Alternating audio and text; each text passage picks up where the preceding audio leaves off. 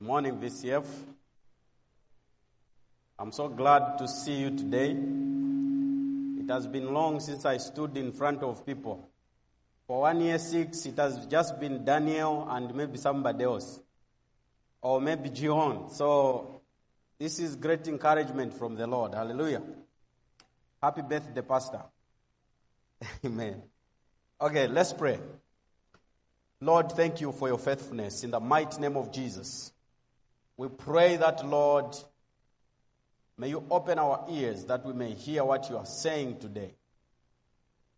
Give us the grace to be able to assimilate your word, O oh God, and to put it into practice. In Jesus' name we pray. Amen. All right, today I would like us to turn our Bibles to the book of Genesis. I'll read a couple of scriptures and then I'm going to explain the scriptures in Jesus' name. Genesis chapter 1, and I'm going to read verse 26 up to 30. And then I'll come to chapter 2. Then I'll go to the book of Matthew. Three portions of scriptures. Genesis chapter 1, verse 26, the Bible says, uh, reading from uh, the New Living Translation. Then God said, Let us make human beings in our own image to be like us. They will reign over the fish in the sea, the birds in the sky, the livestock, all the wild animals on the earth, and the small animals that move along the ground. So God created human beings in his own image. In the image of God, he created them. Male and female, he created them. Then God blessed them and said, Be fruitful and multiply. Fill the earth and govern it. Reign over the fish in the sea, the birds in the sky, and all the animals that move along the ground. Then God said, Look, I have given you every seed bearing plant throughout the earth and all the fruit trees for your food. And I have given every green plant as food for all the wild animals, the birds in the sky, and the small animals that move on the ground. Chapter 2, I'll read from verse 7. The Bible says, Then the Lord God formed the man from the dust of the ground. He breathed the breath of life into the man's nostrils, and the man became a living person. Then the Lord God planted a garden in Eden in the east, and there he placed the man he had made. The Lord made all sorts of trees grow up from the ground, trees that were beautiful and produced delicious fruit in the middle of the garden, he placed the tree of life and the tree of the knowledge of good and evil. The last portion of scripture. Don't be tired. Amen. the book of Matthew, chapter 6. Matthew, chapter 6. And I'm going to read from verse 25 up to verse 30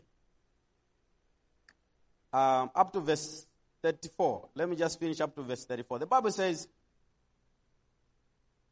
That is why I tell you, do not worry about everyday life, whether you have enough food and drink or enough clothes to wear. Isn't life more than food and your body more than clothing? Look at the birds. They don't plant or harvest or store food in barns, for your heavenly Father feeds them and aren't you far more valuable to him than they are? Can all your worries add a single moment to your life? And why worry about your clothing? Look at the lilies of the field and how they grow. They don't work or make their clothing. Yet Solomon, in all his glory, was not dressed as beautiful as they are. And if God cares so wonderfully for wildflowers, that are here today and thrown into the fire tomorrow, he will certainly look after you. Why do you have so little faith? So don't worry about these things, saying, what will, what will we eat? What will we eat? What will we drink? What will we wear? These things dominate the thoughts of unbelievers, but your heavenly Father already knows all your needs. Seek the kingdom of God above all else and live righteously, and He will give you everything you need. I'll repeat that again. Verse 33. Seek the kingdom of God above all else and live righteously, and He will give you everything you need. So don't worry about tomorrow, for tomorrow will bring its own worries. Today's trouble is enough for today. Amen. May the Lord bless the reading of His word. Today, I want to talk about what I've entitled Kingdom Mindset. Kingdom Mindset. Now, when we look at the portion of scripture from the book of Genesis where we've just read, we've heard when God created man and woman, they were given authority. God gave them authority to rule over the created creatures such as fish, animals, and so on and so forth. He gave them dominion to say rule. And then in chapter 2, we've heard that God again planted a garden and placed man in the garden and told him to say, Take care of the garden, work it, work in it. And then the Bible goes on to, to describe the trees that were planted in there, all the vegetation and everything. And then it also talks about what we commonly know as uh, the tree of knowing good and evil and other trees. He was told, when we read further, we are going to hear that he was told to eat every kind of fruit that was there, except this one tree which was planted in the, in the middle of the garden. Now, my interest today, I want to look at the kingdom mindset on the reign, on the dominion that man was given. Now, as long as man and woman did not eat from this particular tree, which was in the middle of the garden called the tree of knowing good and evil, everything was just okay. Everything was fine. I'm sure they were just having a good time, you know, chatting here and there, enjoying life. You know, just the, the other duty that Adam was given, the Bible tells us that was just naming. He must have been a very wise man because there are some difficult names of animals that I fail to pronounce sometimes. But he was able to come up with those names and give each one of them. And then God Himself was watering the garden with the dew every day. And so his job was just to move around and to just check, you know. Everything was just good. Until that day when the tempter came and said, Hey, did God really say? We know the story. We talk about this all the time. Now, after they broke that law of eating, because they thought that what they had wasn't enough, so they wanted to go further by tasting this fruit.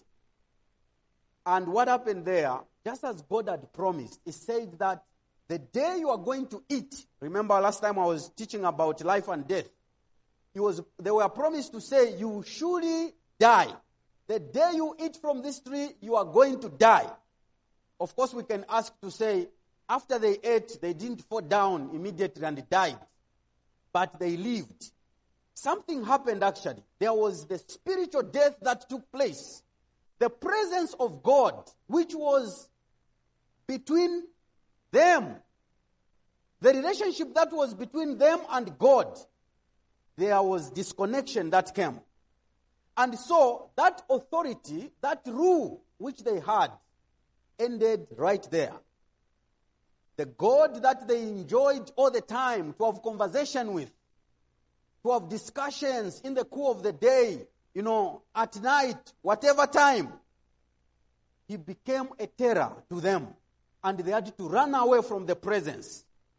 Now, when we, we look at this uh, garden where they were planted, of course, we know we've I've tried to research, you know, archaeological discoveries and so on and so forth.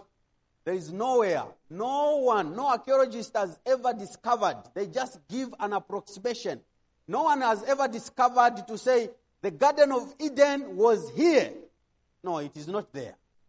But because the two rivers that are described in the book of Genesis, the Tigris and Euphrates, are existing today. So they give an approximation to say somewhere in Iraq, the Garden of Eden exists somewhere, you know, in that place. But that is not what I'm here for. For me, I look at the Garden of Eden to be the presence of God. Okay? Not actually really the physical place.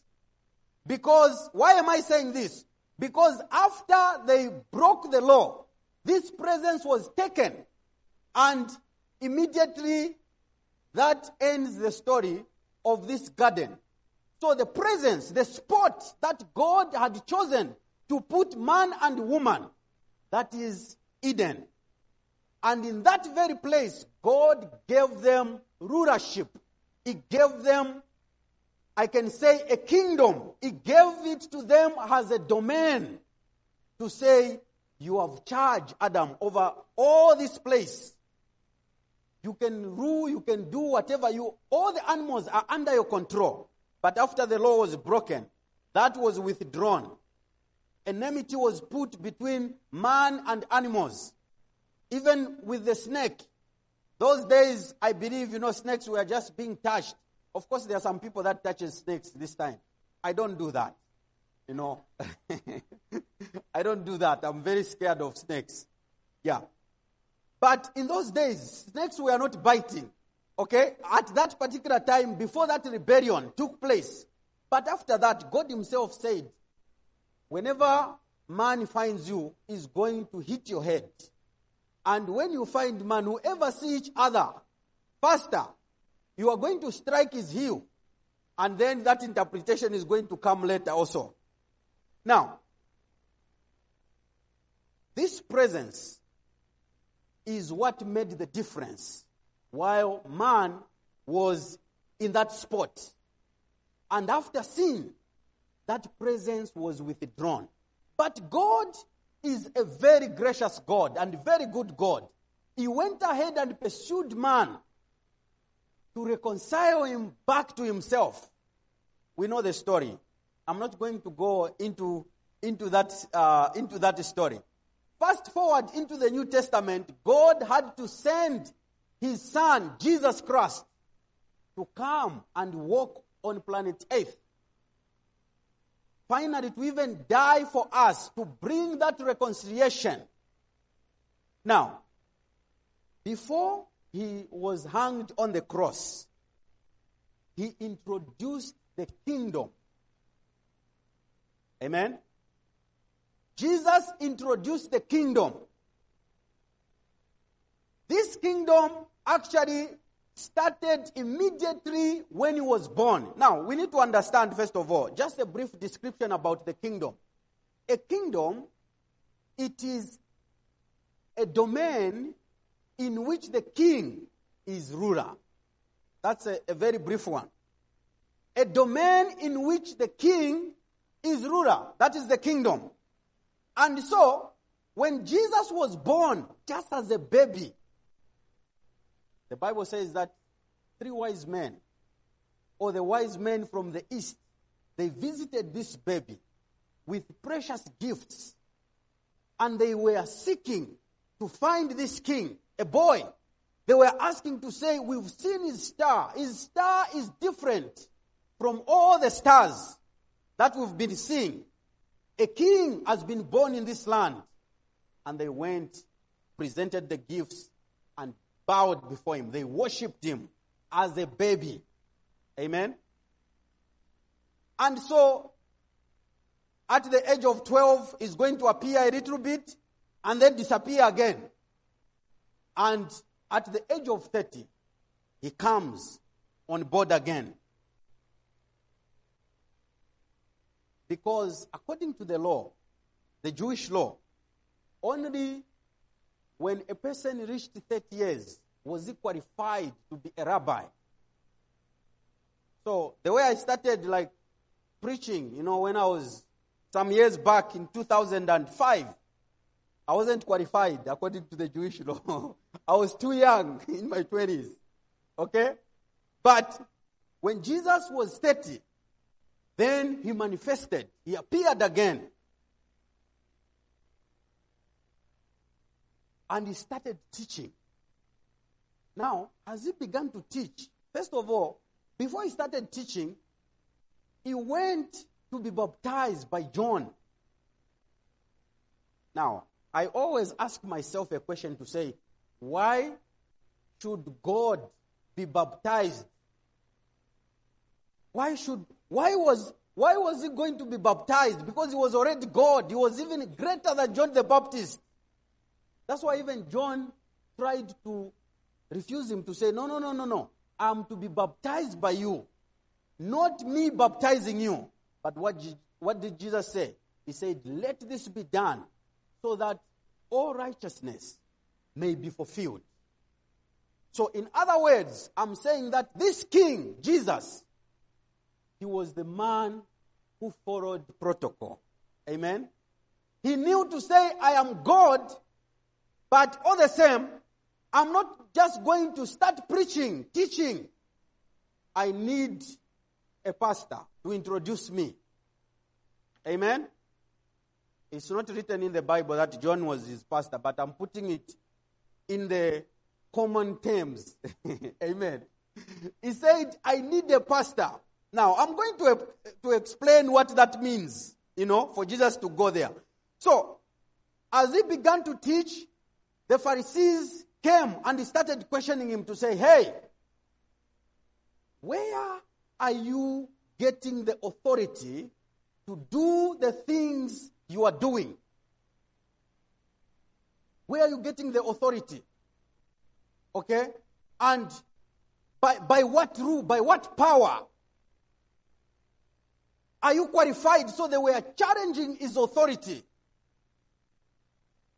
And th- then they were busy also asking about the kingdom to say, we know that when the Messiah comes, is going to set us free from the oppression of the Roman rule. If you are the Messiah, are you going to set us free now? Or when is the kingdom going to come? And in Luke chapter 17, verse um, 20, Jesus answered to say, The kingdom of God does not come by careful observation, but instead the kingdom of God is in your midst. Other version says that the kingdom of God is within you. Hallelujah. So them they were looking to say, okay, let's see where, where, where is the kingdom? Where is the kingdom? Jesus said, The kingdom is already in your midst. What was he saying? He was saying that the rule of God is already here. As long as I, the Messiah, am here. I'm the one who came and introduced this kingdom. It is active right now. They missed that. They didn't understand.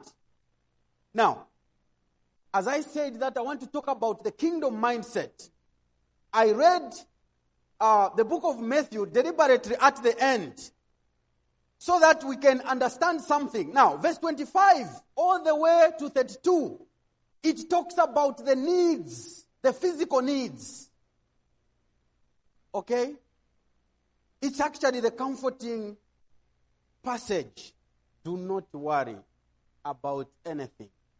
Do not worry. He keeps on saying, Do not worry, do not worry, do not worry. And then he goes on to say, Don't worry about the clothes. Sometimes we tend to worry. We worry about so many things. Don't worry about the food. Don't worry about what you are going to drink.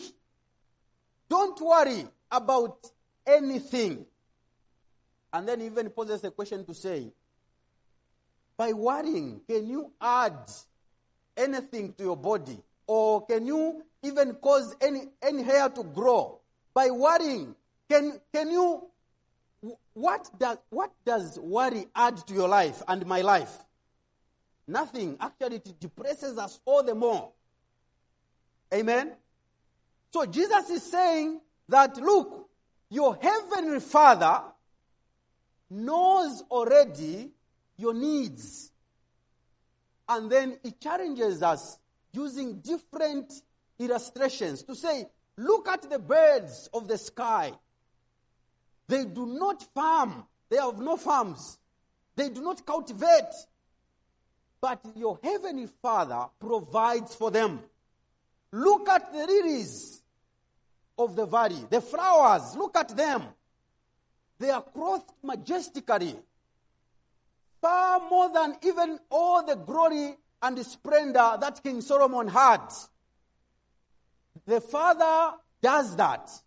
But these are worthless because today they are existing and tomorrow they are going to be burnt in fire. You are more valuable than the birds, than all these things. And then now he comes to verse 33 and says, Therefore, having said this, seek ye first the kingdom of God and his righteousness, and all these things shall be added to you. So the question now is, what is the kingdom?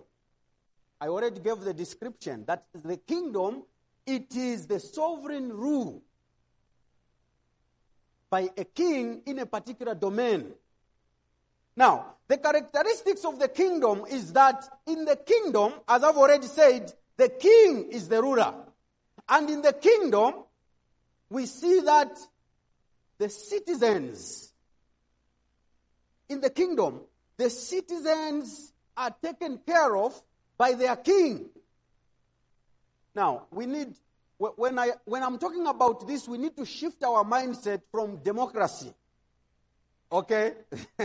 because if we begin to compare the democratic rule and the kingdom, we are going to miss it. Because it is totally different. Okay? The king in the kingdom is concerned about protecting his name. Okay? That's how it is. Now, why am I saying this?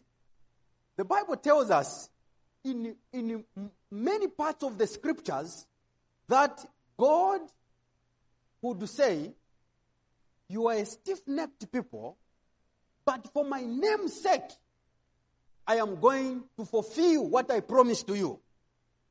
When we, when, when we talk about the children of Israel, we are going to find all those statements over and over again. So God protects his name. The king usually protects his name. And many things that he does to us, it's not that we have actually impressed him, but mostly does it by the grace in order to defend his name. Hallelujah. In Psalm 23, verse 3, the Bible says that he leads me in the path of righteousness for his name's sake. In Exodus 33, when Moses, when God was furious, was angry with the children of Israel, he said, Moses, do not intercede for these people anymore. I want to wipe them out. You and your family, I'll raise you into a great nation and take you into the promised land. Moses challenged God. He said, This is not your nature, my God. Think of where we are coming from. The Gentiles, think about them. What are they going to say about your name? And when God heard that, he relented from his anger for his name's sake. Hallelujah. So, there are many passages that talks about for my name's sake. I will bless you. For my name's sake, I will protect you. For my name's sake, the king is concerned about his name. The president is not, actually.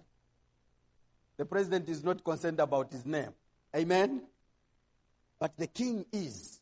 Because the condition of the citizens in the kingdom, they reflect the image of the king.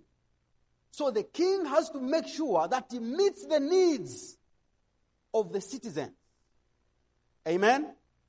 In order to authenticate his authority and honor his name.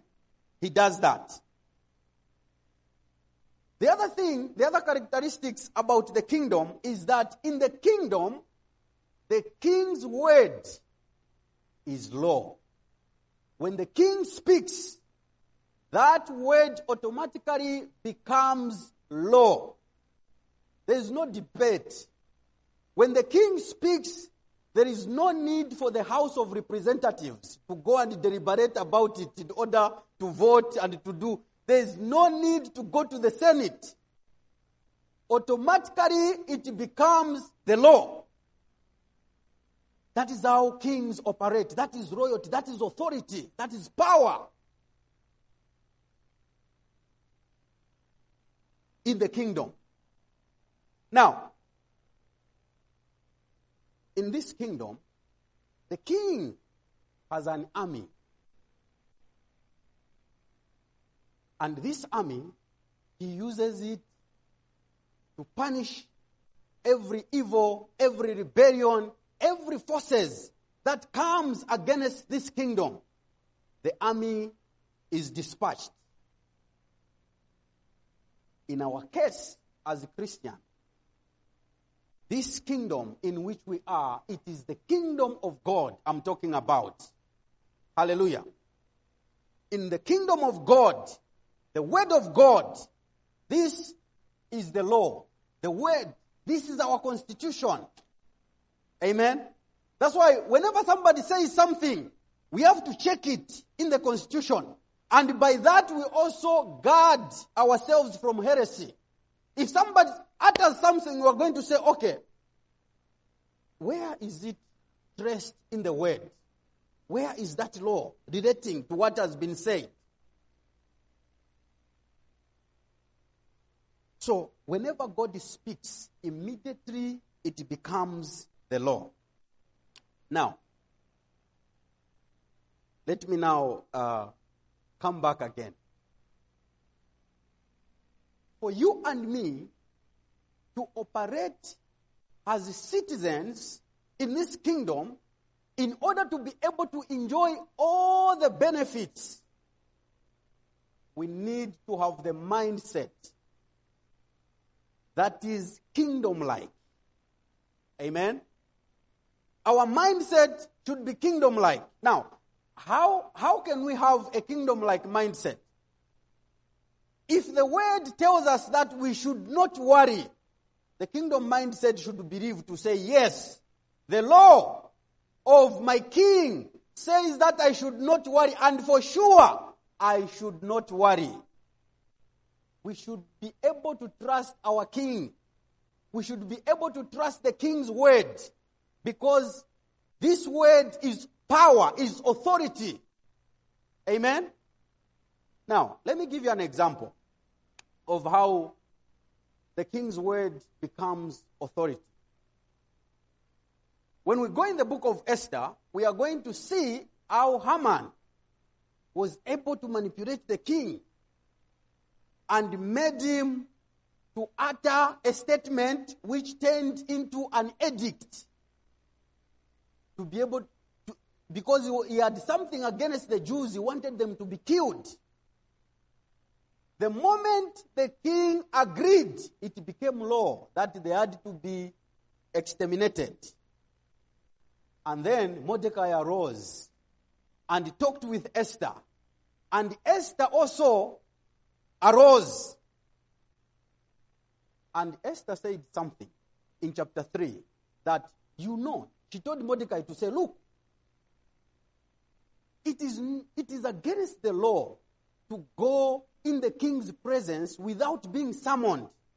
Now, that shows how organized the king is. Amen? It is against the law for me to just go and appear. You have to be invited by the king. You don't just show up and say, oh, no, since I'm the citizen, I'll go anytime I feel like. No. But the Bible says that he had to pray and fast for three days without eating and drinking. And she said, If I die, I die. The only thing I want is to have access before the king. And so that I can talk to the king. And perhaps if I find favor, I'm going to present my request. And once the king utters a statement, it is going to be law and it will protect all the Jews. And it came to pass. Amen. Of course, she she went about being clever. You know how women can be clever sometimes. So the first the first visit, you know, to the king, the king said, Oh, Esther, present your request. I'll give you even half of my kingdom. And she said, No, no, no, no, just dinner tonight. Just dinner, no, no request. Just have dinner. And tomorrow, if you can come and have another dinner, yes, the, that is my request. And then the king was like, hmm, second time dinner. That's wonderful. Then he showed up. That's when she presented the request to say, the man who is standing next to you is about to wipe out my people. And we know how the story went. The king said a word, and that word became the law that protected the Jews. Amen? Okay, that's in the Old Testament. In Matthew chapter 8, the Bible talks about an interesting character, the Roman centurion. This man came to Jesus, and his servant was sick. And when he appeared before the Lord, he told Jesus the request, and Jesus said, I will come and pray for him. I'll come and heal him. Go your way. The man looked at Jesus and said, Lord, I am a man under authority. I give orders to my soldiers, to my servants. Go this way. They go. Come, they come. Sit, they sit. Stand. They follow my orders. I recognize that you have much more power than I do. Just say a word, and I believe it shall be done. Oh my goodness. If we can have the faith like such soldiers, we could turn the world upside down. Hallelujah. So the Bible says that Jesus looked at this man and he was amazed. He said, he said that I've never found such great faith in Israel like of this man. Why? Because the man understood authority of the king. Now, the king, the authority this centurion was talking about, he was a soldier. Of course, we know soldiers, those that are in forces, in security, you, you understand these things. Once the superior says something, you have to do it. But this man's ultimate authority was coming from King Caesar. Okay? As a centurion, that was, whenever he said something, people could see that Caesar has spoken through this man. In the same way, in the kingdom, our King, Jesus Christ, has given us the same authority, just like the centurion believed. He just wanted the word to be spoken. He said, just say a word and it shall be done. And indeed, at that very hour, healing took place. Hallelujah. The centurion had kingdom mindset. He was like, no, no, no, no, don't waste time to come all the way walking again. Just say a word. That is enough.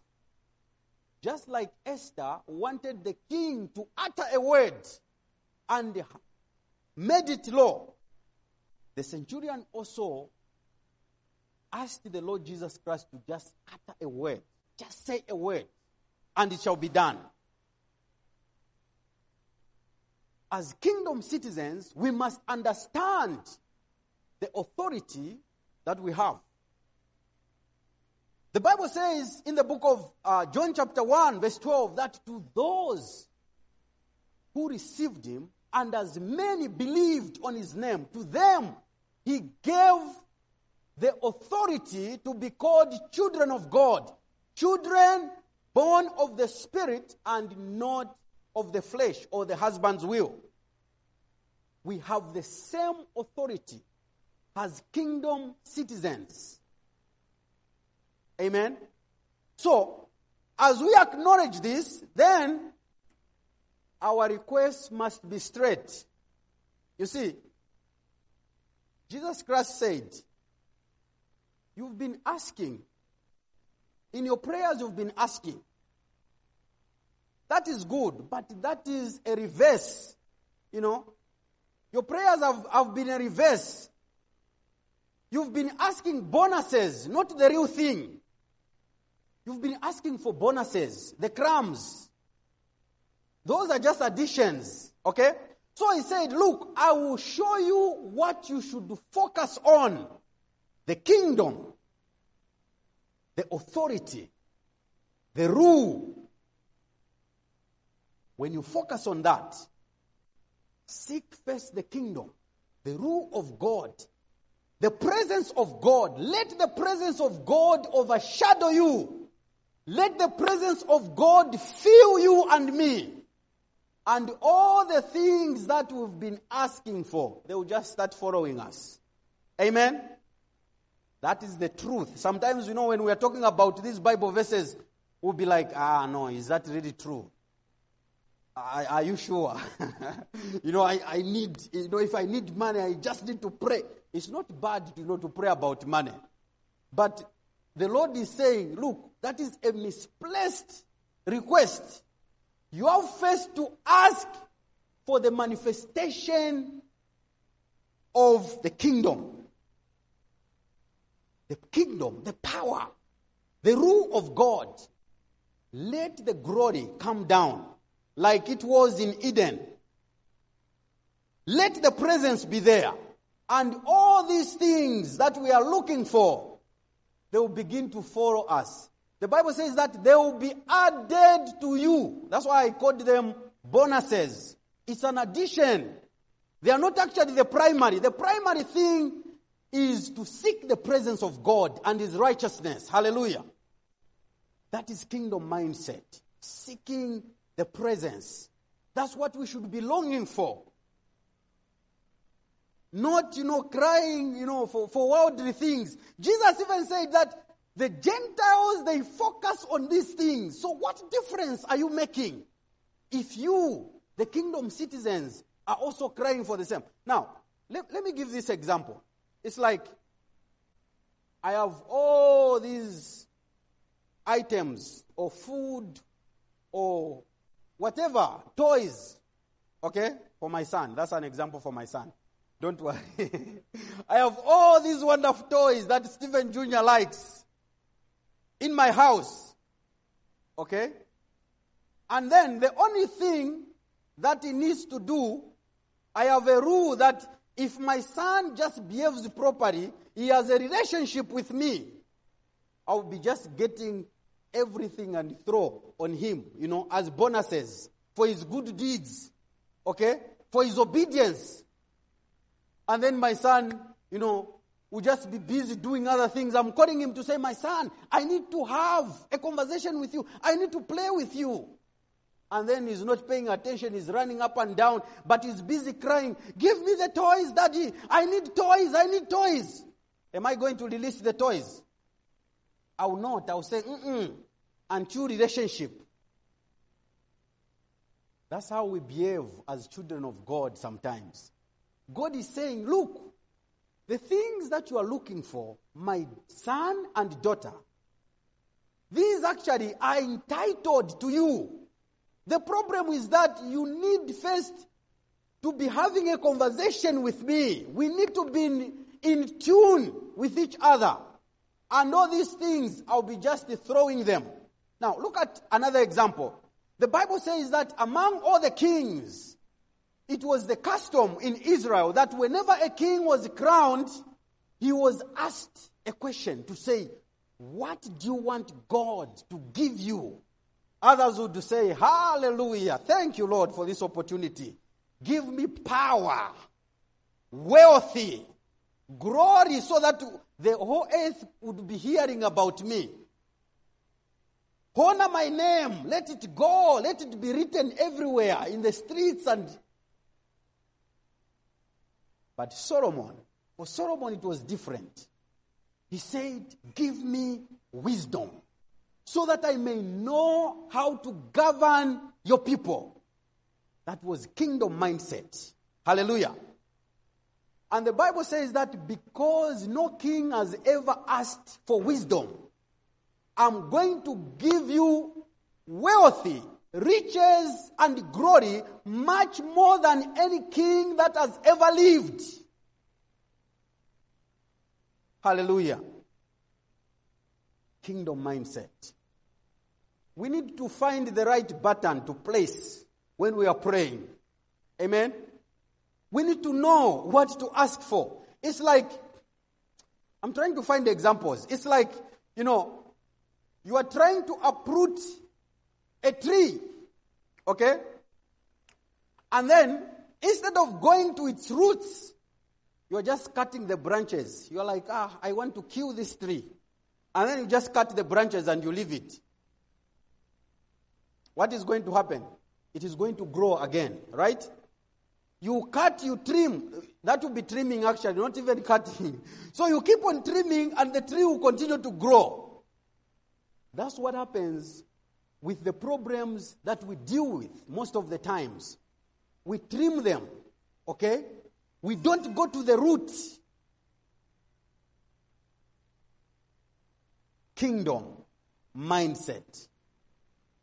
In the kingdom, we need to understand that as long as we are honoring the king, all these things are going to follow us. I have a testimony personally about this. You know, there have been times when things have been hard and I've cried to God to say, Lord, give me wisdom. Reveal yourself to me about this situation. And God just came through. Ram. Amen. And, you know, it's not bragging, but it's the truth. I've had my needs met, not actually praying about them and vibrating sometimes, but just speaking about them as a joke. My wife is the witness. You know, I'll just say, oh, this bill has come. Praise God. I am the child of the king. Actually, I'm even the king. The Bible says that Jesus is the king of kings and he has, he has chosen us and made us priests and kings to serve our God. Hallelujah. So, the kingship actually has been passed upon you and me. Sometimes I'll just say, God is going to make a way. Hallelujah. Very jokingly. And things have just happened like. And then I'm like, I can just testify this. Just a uh, uh, few, few days ago, actually, maybe two weeks ago, I was praying to God. I said, Lord, I need some money. I need some finances. You know? So I talked with my wife. I said, ah, you know, actually, I wasn't even praying. I talked with my wife. I said, I would like God to give me this much. I even mentioned the amount, you know, for me to meet all these things that I'm like being bothered about. I said it and forgot about it. And, you know, my wife was like, ah, no problem. You know, you do it. As if it was a joke. One night, you know, I was just checking, you know, a, a thought just crossed to say, check your, your account. You know, there's there's that temptation of going back, you know. You know even the amount that is there, but you keep on going to check your balance. You know. and so I went to check and I found some transfer was made. And then I said, wait a minute, was it a mistake or the bank has made a mistake or something? It was actually the truth. Amen. So when I followed up the transactions, I found that God had provided some money. Now, this money, I was expecting from IRS to receive $298, uh, you know, from, from the federal. But to my surprise, after all the adjustments and everything, I received 6,000, actually 7,200. And I was believing God for 7,000. There was even extra 200. Hallelujah. For me, that is a miracle. Amen. Even for you, it's a miracle. Praise God. Amen. that is a miracle. So, God is able to make a way.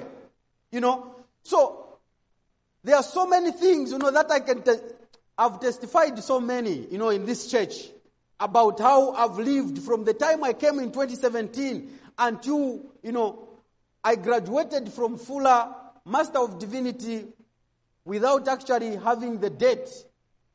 And my wife here is another testimony. God is doing something at the school where she is. Hallelujah. I'll just, she, without her permission, I'll just testify something. I feel the Spirit is telling me to say, I need to say it in Jesus' name. You forgive me. I'm testifying on your behalf. Hallelujah. So, you see, last time she, um, there was another testimony that, you know, she didn't have money to pay at Azusa Pacific where she's studying. And by the grace of God, $23,000 was given, you know, paid. I remember presenting, it. I told Pastor, you know, we prayed, and that, that testimony just came, boom! We said, Hallelujah, glory, glory, glory. Again, you know, she received a notification to say, you are not going to register if you don't pay this amount. You know, you know these quotas, you know, Azusa is very, is very expensive. And then there are six months study and then they take about seven to eight courses. When they sum everything together, this time she was supposed to pay, I think, 41,000. You know, what she was owing plus the, the other, the other semester. And so she was told, we have only given you a scholarship of $3,000 out of 41. So you must pay this money or you not come back to school. And then she just said, I'm believing God for a miracle. Just as always. And then just a few days ago, she received an email that the amount has been covered to the glory of the name of the Lord. Hallelujah. Now, when we went to the beach, she told me to say, she was playing one song, you know, which, which talks about God's faithfulness. And I wanted to change the song. She kept on repeating the same. You know, we are in the car, I'm driving. And then I'm saying, put a different one. She puts the same one. She was like, it is encouraging me about my school situation. I'm believing God for financial breakthrough. I said, okay. When you get blessed, then it means the burden has been lifted for all of us. Keep playing it. So we even started joking to say we will play it until it sinks in our spirit. That's when, about three days later, this miracle came. Hallelujah. Now, I'm talking about, there are so many testimonies. You know, some of them, you know, I, I don't just say, I just look, you know. God has been so gracious. When you have that mindset to say, okay, I did not create myself. There is a creator above there who created me. He knows my needs. He knows what I want. The only thing I need to do is to come before His presence, praise Him, worship Him. Let me give you another little example. If you want to get something, or if you want to ask something from your friend, your brother, or your parent, or anybody, or your husband, for example. Yeah, I'll give an example for the husband. When Mary wants to get something from me, she starts with praise. You know, praising words. Oh, my husband, you are so wonderful. When she begins that, I'll just tell her to say, please, straight to the point. I know where this is going. Okay? So, she'll start like, you know, releasing, you know, those praises whereby I'll get motivated. And by the time she's going to ask for the thing, I'll say, okay, you have already won the battle here. Okay? Now, in the same way, when you go before the king, you know, if uh, where, I'm, where I come from, you know, my tribe has a king, though not like the king of the whole country of Zambia, but of the Bemba kingdom domain. When you reach the Paras, there is a way you enter there. You don't just, you know, reach like, you know, you are entering in, uh, your house or something. There is protocol, there is order that is there. And then there are praises, praising words that you need to utter before the king. Like, my name is Mubanga. You know, that, that name is royal, you know, from, uh, from the tree clan. That's the Mubanga tree. And the staff that the king holds in our kingdom, it is made of the heart of the Mubanga tree. Okay? And he's called Chitapankwa, which means the hero among the heroes. Now, when you enter the palace, you begin to utter the words of praise. To praise the king, you know, you are the, you are the hero among the heroes, you know. By the time you come and present your request, the king will just be saying, let it be done for him. That's actually the way we got even the land, you know, for the other church that we have in central province of Zambia.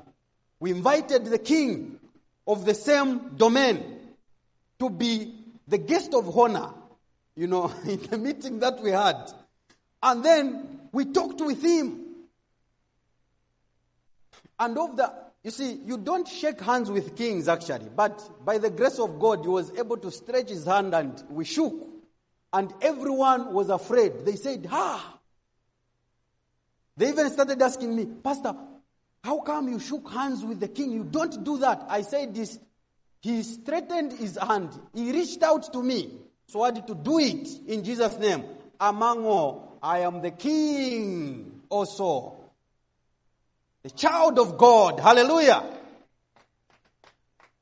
This man, after talking with him, he was able to give us land. Big land where we've built the church in that particular area. What I'm trying to say is, when we come before God with praise and worship, exalting His holy name on high, worshiping Him, the glory just comes down. Miracles begins to take place. Needs are beginning to begin to get met right there.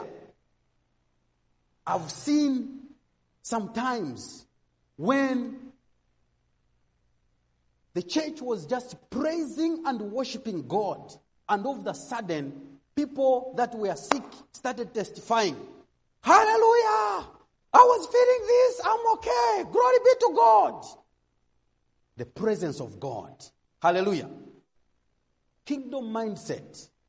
So, what I'm trying to say here is that let us go for the right prayer points, seeking the kingdom, desiring more of God. Let's be asking God, even as we are believing God for revival.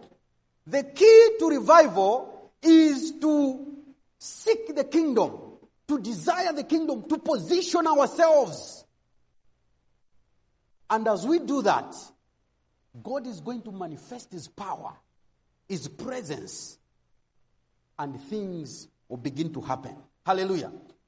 That should be our desire. That should be our prayer. That's why Jesus, even when he was teaching the disciples how to pray, he said, When you pray, say, Our Father, who art in heaven, hallowed be thy name. Thy kingdom come. Mark that phrase. Thy kingdom come. Thy will be done on earth as it is in heaven. Jesus was saying, invite the kingdom. Let God's rule come down to be among you. And once that happens, then the rest will start following. Hallelujah. Now, from today, I want each one of us in here, as you are walking, to begin to imagine yourself as a king or a queen, surrounded by angels of God, as your protocol protectors. This is true. You see, have you ever seen a king walking on his own or the queen walking on her own in the streets? Have you ever seen that? That never happens. Even the president, have you ever seen that? You are going to see Secret Service everywhere, CIA, whatever, all the protocols in place. Even us, angels. Remember, I said that the king has an army. And he dispatches this army when there is need to do so. The Bible tells us in the book of Hebrews, chapter 1 and verse 14, that talks, talking about the angels, that are they not ministering spirits sent out to minister to those who are heirs of salvation? We are the heirs of salvation. Angels of God surround us as we are walking, each one of us have angels. Now, when we talk about performing miracles, these are the very angels that manifest the presence of God to cause miracles to take place. These are the same angels that engage in spiritual warfare. When we call upon, when we call upon God, actually we don't pray to angels. You don't say, Oh, angels, please come. No, you command them. When I'm doing warfare, I dispatch them. I, I call them names. Hornet angels, arise and go in your mighty. Scatter the enemies. They will go. The book of Exodus 23 talks about hornet angels. They went before the children of Israel to drive out their enemies. Then they are terror angels. Then the, remember, when, when Joshua approached Jericho, what happened? The Bible says that he saw a man standing in front of him. And then he approached him because Joshua was very courageous. He approached him and asked him a question to say, Are you for me or against me? Joshua actually, I picture him having his sword drawn out, ready to strike. And then the man answered him and said, No, but I've come as the commander of the Lord's army. And then he told him to say, Take off your saddles because where you are standing, it is a holy ground. And there he worshipped, he bowed down. That should be Jesus. Amen. Because we don't worship angels. And he was given instructions to say, Look, actually, you are charging your soldiers that you must march and attack Jerusalem. No. The only thing that you need to do is to surround it seven times with praise of trumpets and horns. On, at the, on the seventh day, blow the trumpets. What caused the walls of Jericho to fall down were the angels of God. Hallelujah. The power of the kingdom came down and caused the earthquake. Hallelujah. Even us today, when we pray and invoke this presence, every time we do that, the power of God comes down and things begins to happen. Amen. We just need to have that mindset. You see, I've gone to meetings before whereby I just imagine I'm, I'm, I'm believing God to say, Lord, I'm believing you for miracles in this place. And I'm just imagining like I'm seeing them happening. And as we continue to pray and worship, things just begin to happen. Sometimes, actually, I've heard testimonies which even myself, actually, I failed to believe. Hallelujah. That just shows that it's the Lord who is at work. Amen. So, when we have this mindset of the kingdom, You see, the, the, the, the characteristic of ha- having the, the kingdom mindset is, I'll be finishing, is to have that courage and self personal conviction to say, I am the child of God. I carry the presence of God. I carry the power of God. Though Goliath is standing before me, I'm going to knock him down with one sling in Jesus' name. That was the mindset of David. Hallelujah. That is what we should be having all the time. Let me say something. In terms of kingly anointing, the Bible talks about a lion and an eagle. Okay? As the only animals that God likens himself, you know, loyalty is likened to a lion and an eagle. Now, when we look at a lion, a lion is not the biggest animal in the jungle. What is the biggest animal in the jungle? A giraffe. No, that's the tallest. An elephant. Thank you, uh, my busa. That is Mrs. Pastor in my language. I tuned to, to the nyanja. Praise God. So, an elephant is the biggest animal. But when a lion appears, just a small lioness like this, elephants begins to run away. Do we know that? And they begin to shield their, their, their, their young elephants. Why? Because though the lion is a little medium animal, it has dangerous courage that dares to knock down an elephant. Hallelujah. When a lion sees a huge elephant, if it is at night, it sees dinner. If it is lunchtime, it says, Oh, it's lunch now. That is my lunch. And then it will begin to pursue with all the courage, jumping, doing. You know, sometimes I get interested to watch how the lion attacks either the buffalo or it's very fascinating. That little medium animal has power. The courage of children of God must be like that of a lion. Hallelujah.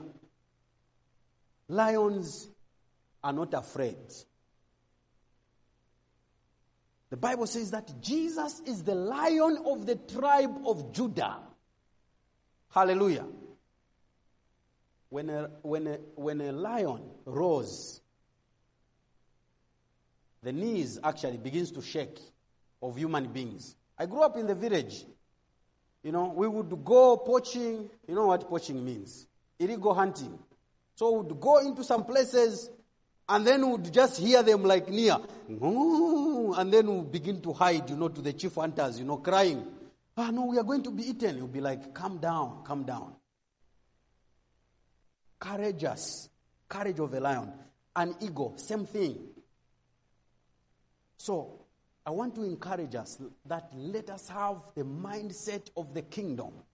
When we have the mindset of the kingdom, we will be able to overcome any obstacle. We are going to live.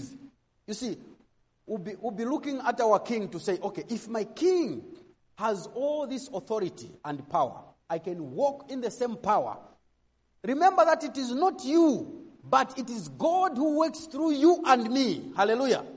It is not us. The problem is that we try to like lift up the burdens on our shoulders or on our heads.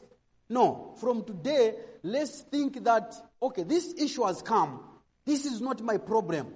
It is the Lord's problem. You know, cast your cares unto the Lord, for He cares for you. Lift them and put them on Him. And He's going to act in Jesus' name. Hallelujah kingdom mindset. The Bible says in the book of Hebrews, chapter 12, and uh, verse 28, that for we have received a kingdom that cannot be shaken. Therefore, let us come before God and worship Him. We have received a kingdom that cannot be shaken. This is the power that we have. The same authority has been passed upon us. Jesus said, therefore, go. Matthew 28, verse 18, he said, All authority has been given to me in heaven and on earth. In this very authority, that's what it means. Go and make disciples of all nations.